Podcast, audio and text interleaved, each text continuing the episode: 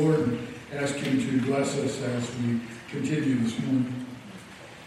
Father in heaven, uh, we come now to seek your blessing as we contemplate together the testimony and witness of your word. Lord, please speak to us. Uh, work the word into our hearts by your Spirit. And Father, help us to understand what applies to us. And then, Lord, uh, make it effectual in us. Give us the strength, the grace, the wisdom, the faith to be obedient to your word. For we ask it all in Jesus' name. Amen. As uh, the chapter begins to draw to a close, that is Hebrews chapter 11, you're presented with a further and I think very impressive list of the blessings of faith in action uh, as a cloud of witnesses, as referred to as later in the chapter, uh, are brought forward to their testimony to what it is to live by faith. If we're not careful, however, as we come to this section, uh, it's easy to let the next part here become kind of like a clanging cymbal, a sound that makes lots of noise on our ears, but uh, which proves to have little or no harmony in regard to our lives. we're talking about people being tortured, uh, sawn asunder, and so on, and, and that there's noise in our ears, but what does that mean? How does that apply to us? Now, ultimately, the pertinency of, of God's Word to each one of us rests really with the Holy Spirit's work in applying the truth to our hearts and then making it effectual to His purposes. It's essential that He be engaged in communicating to us the understanding of the word, or we will remain dull to it. And it's not just this portion, it's, it's any portion of God's word. And that's true regardless of our age, or our learning, or our experience, or our familiarity with the Word of God. It also depends less on the cleverness and the ability of the one who's sharing the Word and more on the work of the Spirit than most people suppose. Spurgeon was one of the most eloquent and effectual men of his age. But he was brought to repentance by the preaching of an unprepared, ineloquent officer of the church who was substituting for the pastor who couldn't get to the pulpit that morning because of a snowstorm. So here you have this man, whose, whose effectual preaching is known to the world, but he is brought to that place by the preaching of someone who wasn't even supposed to preach that morning and was totally unprepared and really didn't like to be in the pulpit. David, king, knew the Word of God, but he understood the necessity of this work of the Spirit when he taught us to pray with him, saying, as, as he does in Psalm 119 and verse 27, Make me understand the way of your precepts, and I will meditate on your wondrous works. Make me to understand it by your Spirit. Give me that, that understanding, that grasp of the truth by your Spirit, Lord. Paul referred to it when he wrote to the Corinthians under the inspiration of the same Spirit saying in 1 Corinthians 2, beginning in verse 12, Now we have received not the Spirit of the world, but the Spirit who is from God, that we might understand the things freely given us by God. And we impart this in words not taught by human wisdom, but taught by the Spirit, interpreting spiritual truths to those who are spiritual. The natural man does not accept the things of the Spirit of God, for they are folly to him, and he is not able to understand them because they are spiritually discerned. Listen to that 13th verse again. And we impart this in words not taught by human wisdom, but taught by the Spirit, interpreting spiritual truths to those who are spiritual. We are dependent upon the work of the Spirit to make any portion of God's Word uh, uh, applicable to us and profitable to us. Now, all this being true, there are things, however, that I can acknowledge and that you can acknowledge that will help us to better prepare for the works, for the Spirit's work in us. The first one is obvious, and it's prayer. Uh, prayer is first and foremost among those things. We're not told to sit back and wait, but to earnestly pursue the blessings of God in and by prayer. We're not told we have all these promises of God. Now, all we have to do is just sit back and wait for the fulfillment of all those promises in our lives. Now, we're instructed to seek them from the Lord in prayer. Again, Psalm 119, this is David, verse 144. Your testimonies are righteous forever. Give me understanding that I may live. He acknowledges the fact that the testimonies of the Lord are righteous forever. He says, I know that's true. Now, Lord, give me the understanding of those things that I might live. Matthew Henry says, What is revealed, we should desire to understand. And what we know, to know better.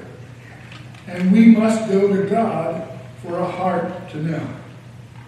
What we know, we ought to know better, we must go to God for it to know better. Again, Psalm 119, verse 169. Let my cry come before you, O Lord. Give me understanding according to your word. I had a friend in seminary. He was a great guy in, in many ways, and a good friend, but he had a voracious appetite. And he usually brought a minimum of three or four sandwiches to lunch. And he inhaled those sandwiches. I mean, I'd still be unwrapping my lunch and he'd be done.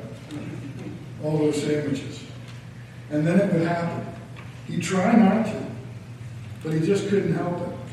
He'd have inhaled all his sandwiches and I'd be unwrapping my lunch and he'd be kind of looking over at my lunch and wondering if perhaps there was something I didn't want so that he could have it too.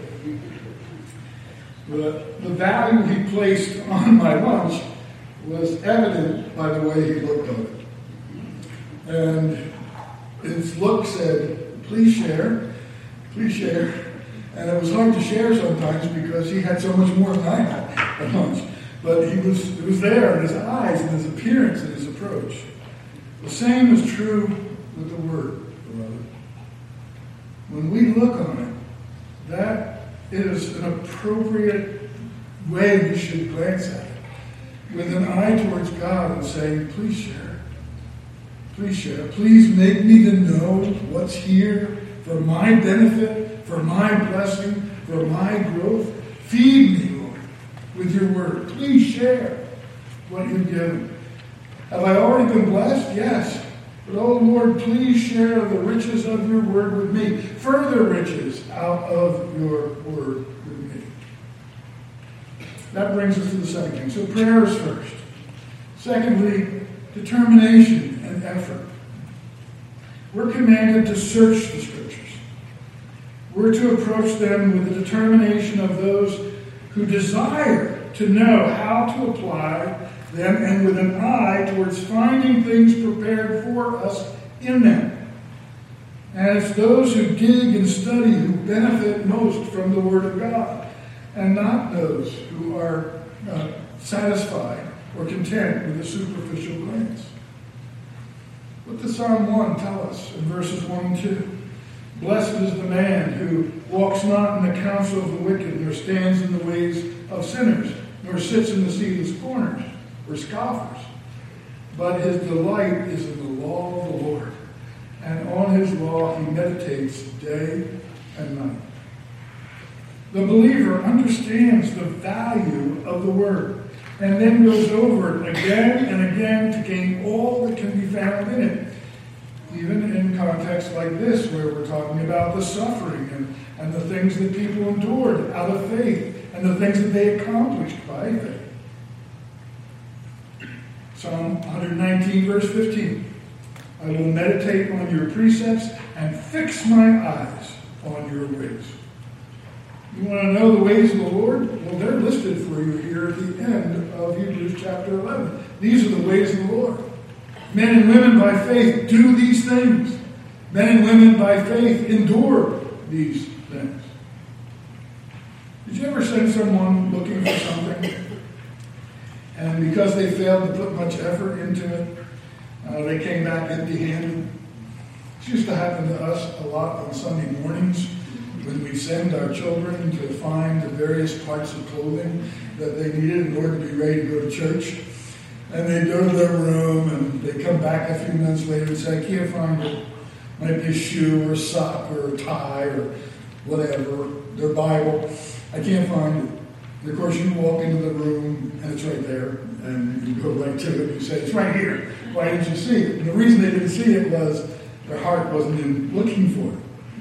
It's the same thing when it comes to the Word of God. We don't want to be in that state where we aren't really looking, and so we're not really finding. We want to dig, we want to study, we want to know what God has to say to us. The third thing is expectation. We are to do the digging with the expectation that there's something precious and worthwhile to be found in all of this for us for our hearts, for our lives, for our walk before the Lord. It's the promise of God. Many of you know these verses. You could recite them. 2 Timothy 3 16 and 17. All scripture is breathed by God and profitable for teaching, for reproof, for correction, for the training in righteousness, that the man of God may be complete, equipped for every good work. Psalm 119 again verses 97 through 99. Oh, how I love your law. It is my meditation all the day. Your commandments make me wiser than my enemies, for it is ever with me. I have more understanding than all my teachers, for your testimonies are my meditation. There is in that very prayer, that very statement, an expectation that in the Word, those things will be found. And the more certain we are that we'll find what we're looking for, the more earnest will be our efforts in searching for it. The higher the value we place on what we're searching for, the more sincere the efforts will be in trying to find it. So, we come now to the end of Hebrews chapter 11. And what you have here is a list of things accomplished in and by faith, and things endured in and by faith over the history of the church. That's what's said before us here. And it's worthy of our study. It's worthy of our understanding. It's worthy of our asking God to reveal to us how this applies to us and why He has given us this testimony. Why is He talking about these people in this way? Why is he telling us about uh, uh, conquered kingdoms, enforced justice, obtained promises, the stopped mouths of lions? Why is he setting those things before us here in this context? Now, as we look at it, you can kind of outline what's before you here. We can outline it like this. In verses 33 and 34, you have a list of extraordinary things done. And then in verses 35 through 37, you have a list of extraordinary things endured by faith. So it's an easy outline. 33 and 34, extraordinary things done by faith. In 35 through 37, extraordinary things endured by faith. And even though there are more verses in the second list, Um, actually, there's the same number of things there. And this leads us to a general conclusion. These things. And the general conclusion, and Scrooge, one of the men who helped in the development of the Westminster Confession of Faith, who puts it this way for us Faith eyes God and rests on him, yea, and draws virtue from him to do or to endure whatsoever shall seem good to him. And that's really the, the general message given here. That faith fixes its eyes on God. Faith then rests on that God that our eyes are fixed on. And then we draw virtue from Him. And that enables us to do extraordinary things. That's how these things were done the subduing of kingdoms, the enforcing of justice, and so on. And to endure great things, like being tortured for your faith or imprisoned for your faith. It is having our eyes fixed on God, resting in Him, and then drawing virtue from Him that enables one to do those things. That's the general conclusion here. The one that serves us in our everyday lives and circumstances. You have things to do by faith. How do you do that? By fixing your eyes on God, by resting in Him, and drawing virtue from Him. You have things you have to endure. Some of them are very hard. How do you endure them? By fixing your eyes on Him resting in Him, and drawing your virtue from Him. Whatever a day may bring or require of me in the order of God's uh, providence, I am going to find everything necessary to meet and or endure it by fixing my eyes on Him in faith, by resting in or on Him and His promises, and by drawing from Him and His grace and His wisdom, His patience, His trust, all the strength that I need to either do what's required of me or to endure what is required of me. Now the question is, okay, so that's the simple lesson. Right? Well, how do you do that? How do you do those things? And the answer is complex, but it can be summed up in three things. We go back to the other one. Number one, prayer. Secondly, believe. And thirdly, obey. Pray, believe, and obey. James says to you, by the Spirit of God, in James 1 5, if any of you lacks wisdom, let him ask God, or let us pray who gives generously to all without reproach, and it will be given to him or to her. So if there's suddenly something you have to do, and you have to do it, and you have to have the faith to do it, then where do you find the faith to be able to do that? You go to God, and He shows you how to do that through His Word. If there's something we have to endure and we're not sure how we're going to bear up under or how we're going to endure it, we go to Him. And we pray for the wisdom, the understanding, the grace that we need to be able to endure. And He promises to give it. David promises in Psalm 37, verses 4 through 6 Delight yourself in the Lord, and He will give you the desires of your heart. Commit your way to the Lord, trust in Him, and He will act. He will bring forth your righteousness as the light and your justice as the noonday. Believe. First pray, and then believe. Believe what He says here. He says, Delight yourself in Him, and He'll give you the desires of your heart. Commit your way to Him, and He will act. Well, I have this great thing that I have to do in the name of the Lord. How will I find the strength and the grace to do it? By committing our way to Him and trusting in Him, believing His word, doing what He calls on us to do, and then watching that fall out and develop as He blesses us. And that comes to the last thing doing it. The Lord spoke very plainly to His people by the prophet Jeremiah about obedience. In the prophecy of Jeremiah, chapter 7, verse 23, the Lord says, This command I gave them obey my voice, and I will be your God. It's one of those uh, statements that you say, What part of this is difficult to understand? What part of this do you have to have a theological degree from Western Reformed Seminary to be able to apply to your life? Any part of it? No. It's plain, isn't it? Obey my voice, and I will be your God, and you shall be my people.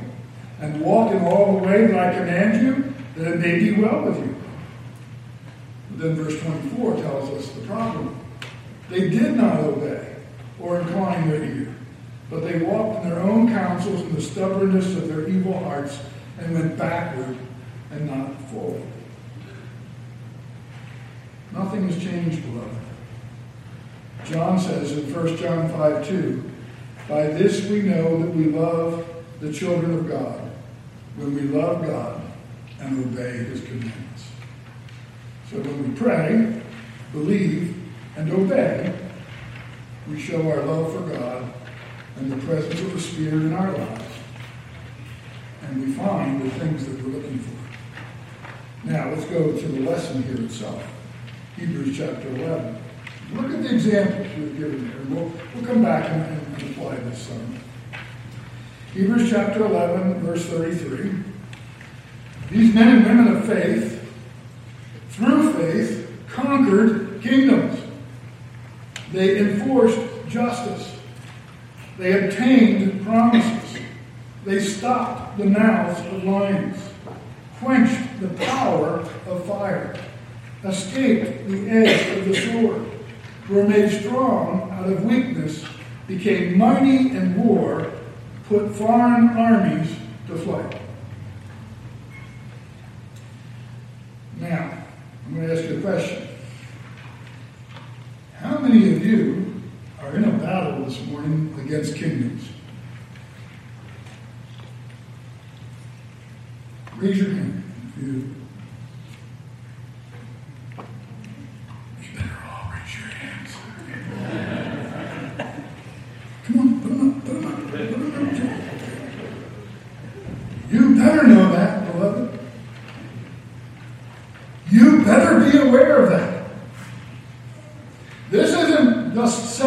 picture for us so that they look back and say, oh, look at King David conquering his enemies. This is here for you. That's why I'm t- saying that we need to be looking and digging and asking the Lord to reveal to us the application of this for our own hearts and our own lives. Now let's just look at the mechanics for a moment and then we'll proceed into this. We're going back to chapter 11, verse 1 and 6. Now, faith is the assurance of things hoped for, the conviction of things not seen. And without faith, it is impossible to please Him. For whoever would draw near to God must believe that He exists, must believe that He is God as God is, as He declares Himself to be, and that He rewards those or answers those who seek Him. That's what faith is according to this chapter. Now, by this faith and trust in God as God, and in His Word to us through the Lord Jesus Christ, men, women, and children, including all those listed here in chapter 11, have accomplished things like this. First of all, through struggling against them by faith, kingdoms have been subdued. By struggling against those kingdoms by faith, they have been subdued. Now let's talk about the field of battle. Paul says in Ephesians chapter 6, verse 12, this For we do not wrestle against flesh and blood, but against the rulers, against the authorities, against the cosmic powers over this present darkness, against the spiritual forces of evil in heavenly places. I know most of you have heard those words before. All right?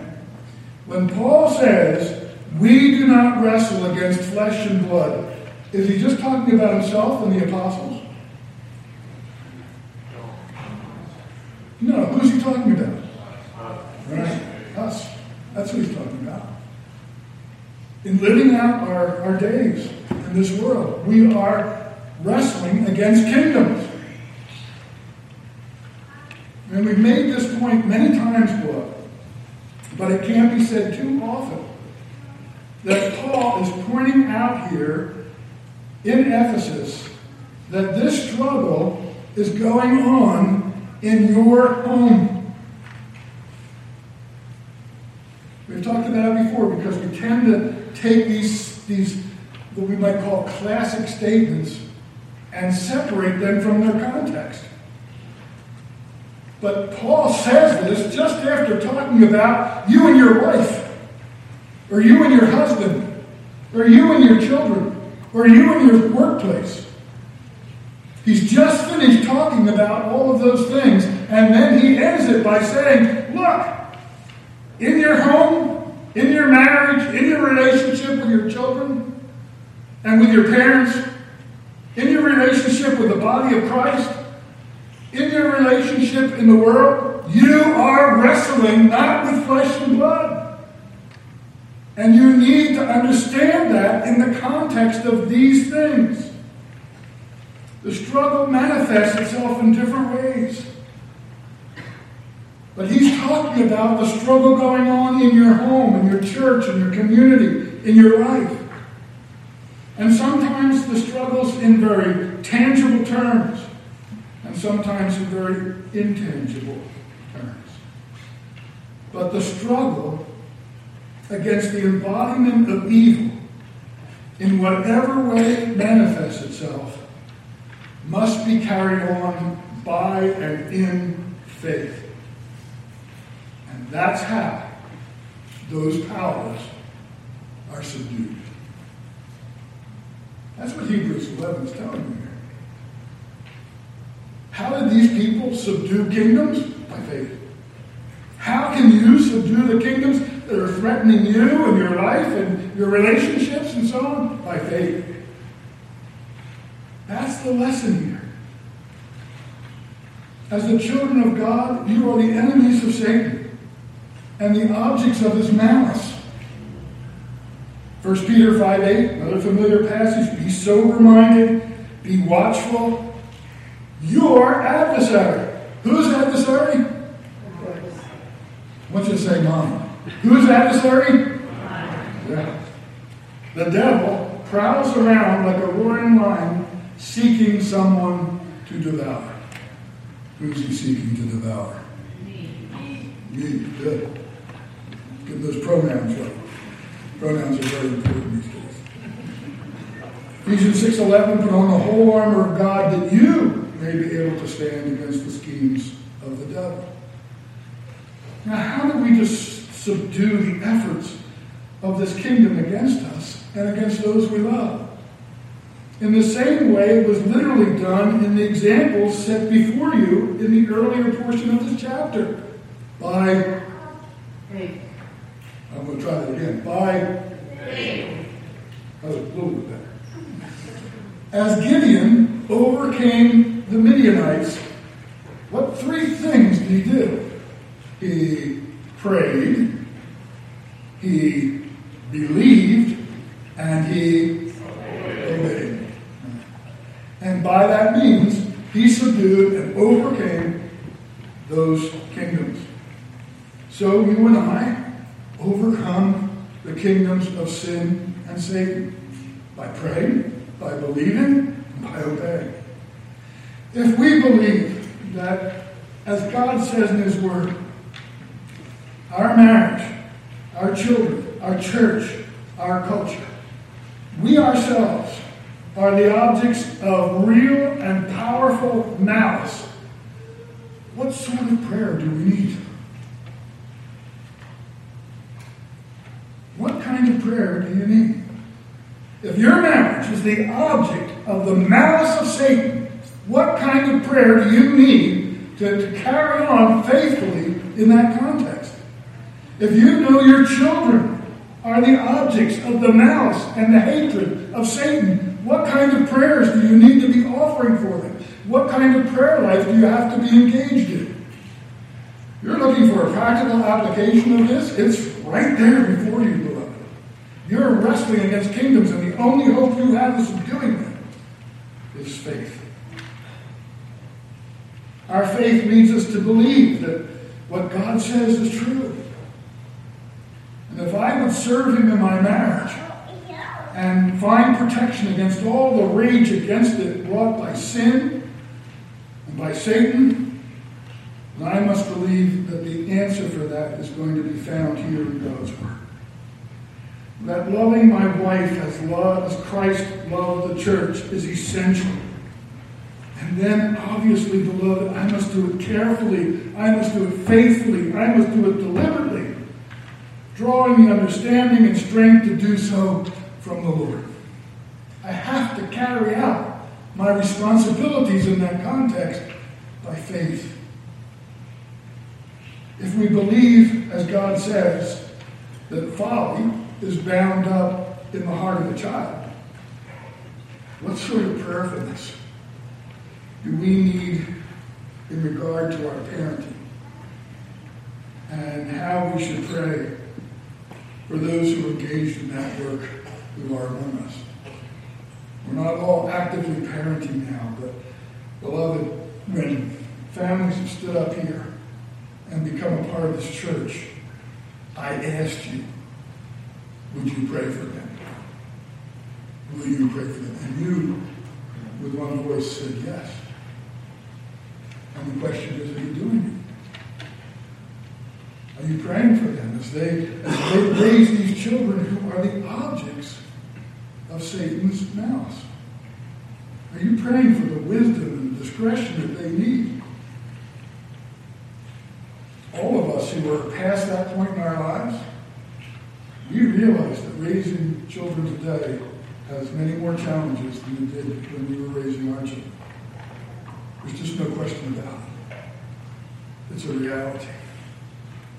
And are we praying like we know that? And believe that? And understand that? And believe that they need the wisdom of God's Word in order to be able to do the job God's given them to do?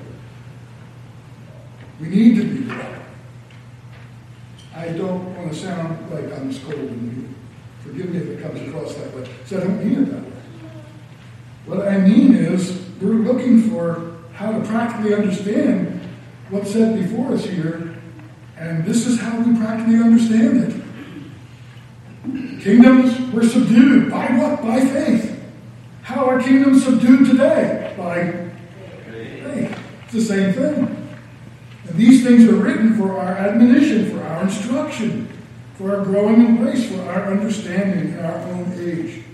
And if we believe the Word of God, then serious, thoughtful discipline has to be carried out for the protection and the blessing of our children.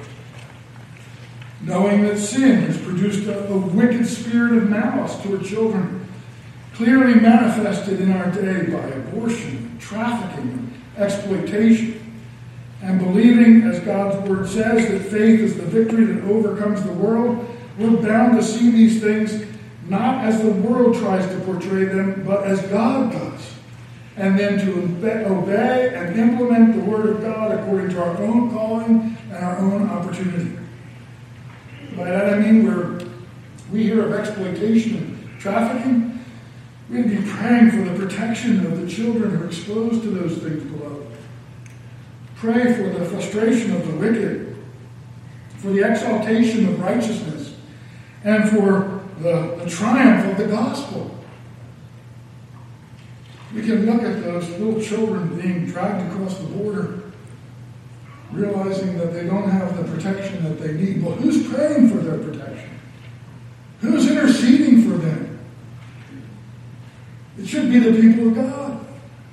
The evil involved there is subdued by faith, and faith calls on us to pray, to believe, and obey. And then we do what we can, however we can, to contribute what we can.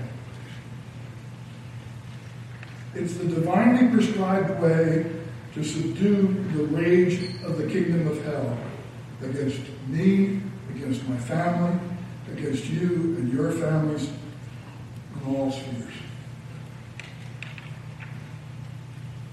We also see here that faith works righteousness or enforces justice. It animates the life of the believer and it brings forth just and good behavior. That's the idea. Faith, by the Word and by the work of the Spirit, convinces, convicts, and corrects. What brought King David to his knees he was with his sin? Wasn't it his faith? When Nathan pointed out his sin, it was, called, it was because David truly believed in God and his word that his heart was broken.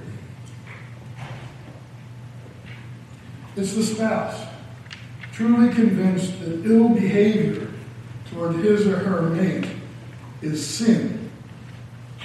Is sin. I mean, hell born, God dishonoring, Christ crucifying, soul destroying sin. The spouse who is convicted in his or her own heart of the guilt of such behavior, who lives by faith, turns from it to serve Christ. He or she just does. If they believe that. If they believe it. And if they don't believe it, they don't believe the Word of God. It's the child who is convinced that his or her disobedience and rebellion toward a parent is sin. The same sort of sin I just described. Who is convicted, repents, and seeks to serve God by truly honoring his or her parents righteousness. That's the way it works. It produces, faith produces righteousness because of the fact that we believe God. And that faith and that belief in God convinces us of sin. It calls us to repentance. And it blesses us by showing us the path that we should follow. There's a positive side to it as well. It's not just in a negative way that it works. By faith, we see the virtue, the profit, the joy that's found in the paths of righteousness. Isaiah chapter 30 and verse 18. read, Therefore, the Lord waits to be gracious to you, and therefore he exalts himself to show mercy to you. For the Lord is a God of justice. Blessed are all those who wait for him. For a people shall dwell in Zion and Jerusalem. You shall weep no more. He will surely be gracious to you at the sound of your cry. As soon as he hears it, he answers you. And though the Lord give you the bread of adversity and the water of affliction, yet your teacher will not hide himself anymore, but your eyes shall see your teacher, and your ears shall hear a word behind you saying, This is the way, walk in it, when you turn to the right or when you turn to the left. That's how the Spirit works in applying the word to our hearts and our lives. And he shows us this is the path of blessing, this is the path of joy, this is the path of peace. And believing that by faith, we walk in it.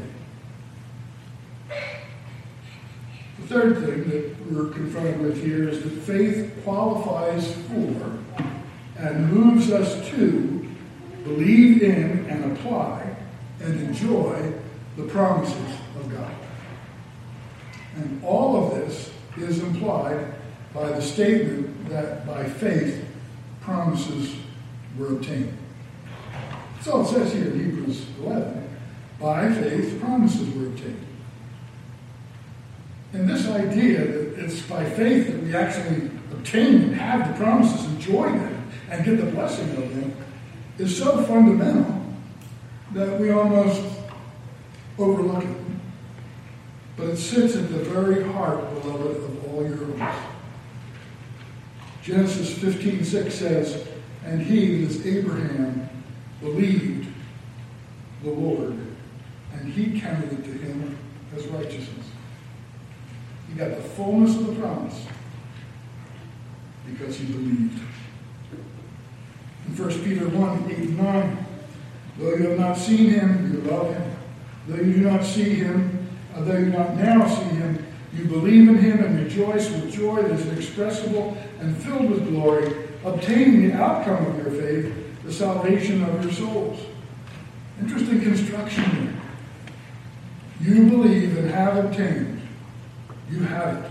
You are believing and you have obtained the salvation of your souls. You have the promise because you are believing. You know, we survey the Word of God and we see men and women enjoying the blessings and the comfort of the promises of God. And we're tempted sometimes to wonder where are those things for me? And I see all these champions of faith and I see the things they're doing and I see the promises and I see the great things they were able to do and the great things they were able to endure and all as they obtain the promises of the Lord.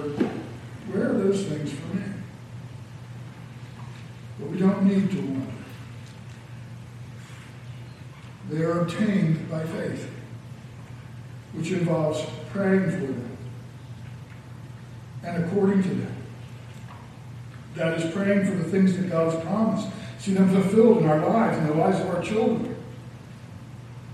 As those who truly believe in them, beloved, and in the God who promises them, and then acting as those who do believe in those promises by obeying the word attached to them. Many believe, sadly, that their faith has to be tempered by their experience. So they have faith, but that faith only goes as far as their experience will allow them to go.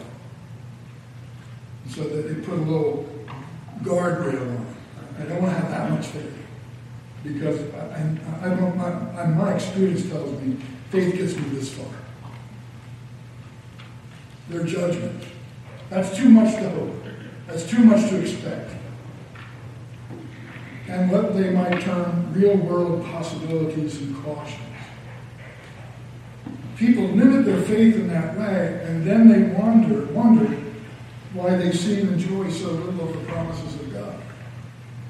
Now, I believe God can do that, but, you know, come on, this is, we live in the real world, don't we? So there are limitations here on what God can do. Is that what we're being told here in Hebrews 11? Say, have faith, but limit it. Because, you know, your experience tells you that you just can't put, you know, you got to be careful about putting too much trust in God. Relying on Him too much, praying too much, having too much confidence in Him. That's not what it says at all. It says just the opposite. Without faith, it is impossible to please Him. Whoever draws near to Him must believe that He is who He says He is and can do what He says He will do. And that He rewards those who come to Him by faith. There are others for whom it's even worse. They live willfully and sinfully. They keep God and His Word at a distance from their lives and their actions, and then they wonder why they don't see the blessings of God. Faith says, These things are mine. These things are purchased for me by the blood of the Lamb. Do you understand that when you take some promise of the God, uh, some promise of the Word of God it applies to you, and you doubt that, that reflects back on Christ. Because He is the one who purchased those promises and the blessing of them for you. And faith looks at it this that way. It doesn't sit back and say, Well, I deserve God to be good to me. It looks back and says, I am looking for the fulfillment of the promises of God to me because Christ died for me. Because he purchased them for me on the cross with his blood. God will keep his word. The Lord will keep his word to his servant. That's the way we need to pray. It's the way we need to believe. And then we need to act as though we believe. Psalm 86, verse 3, David says, Be gracious to me, O Lord, for to you do I cry all the day. Gladden the soul of your servant, for to you, O Lord, do I lift up my soul. For you, O Lord, are good and forgiving, abounding in steadfast love to all who call upon you. Do you pray that? Do you believe that? You act as though you do? That's how faith operates. Psalm 119, verse 38, David says, They have confirmed to your servant your promise that you may be few. You have to pause here, but Lord willing, next week we're going to continue to see just how these statements are not meant to give us a list of things to be admired from the past, but rather to apply to the present. Lawson, Puritan, says, This informs us that as great things are done, so great things are attained by faith, which believes the Word of God and relies upon His promises. For God promised, they believed, the things promised were performed. And what we're told here as we move into chapter 12 is these, this is a cloud of witnesses saying to you, do this. Live by faith. Believe God. Obey God. Pray to God and see what falls out. All this uh, here is intended to take the veil for the heart, as, as Mary says, from the heart, and to demonstrate the deeper reality that all of this was done, all these things in chapter 11 were done and endured by faith in God, and that this was in itself the work of God, the Holy Spirit, in their hearts. And that's done to show that the just in any age shall live in all its beauty and wonder by faith, and that you may know what is the hope to which he has called you, are the riches of his glorious inheritance in the saints. Let's pray. Father in heaven, we pray for the grace to understand what it means to live by faith and how it applies to us in the context of our daily lives, in our homes, in our relationships with one another. Lord, we as your people know that we're in a battle. And Father, we pray that uh, believing that, we may respond accordingly. Father, we look around us and we see weakness in ourselves, we see weakness in our institutions. There is only one place to find strength, and that is in and with you. Grant us the grace to do so. And Lord, if there's anyone here this morning who is without any hope or faith in the Lord Jesus Christ, I pray, Lord, that they may see that the life that they're living is one that will never bring them peace or satisfaction because they are at odds with you. And I pray, Lord, that you would grant them the faith to believe that you are the true and living God, that you are everything you declare yourself to be. And that, Lord, they'll come believing and find in you forgiveness of sin and the blessing of the life that is to be found through faith in the Lord Jesus Christ. Lord, strengthen our families. Help us in our homes. Let us be well armed. Lord, encourage us for the fight. Father, give us a spirit of obedience. and may you be glorified even as your blessings fall upon us. For we ask it, we plead for it. In Jesus, our Savior's name.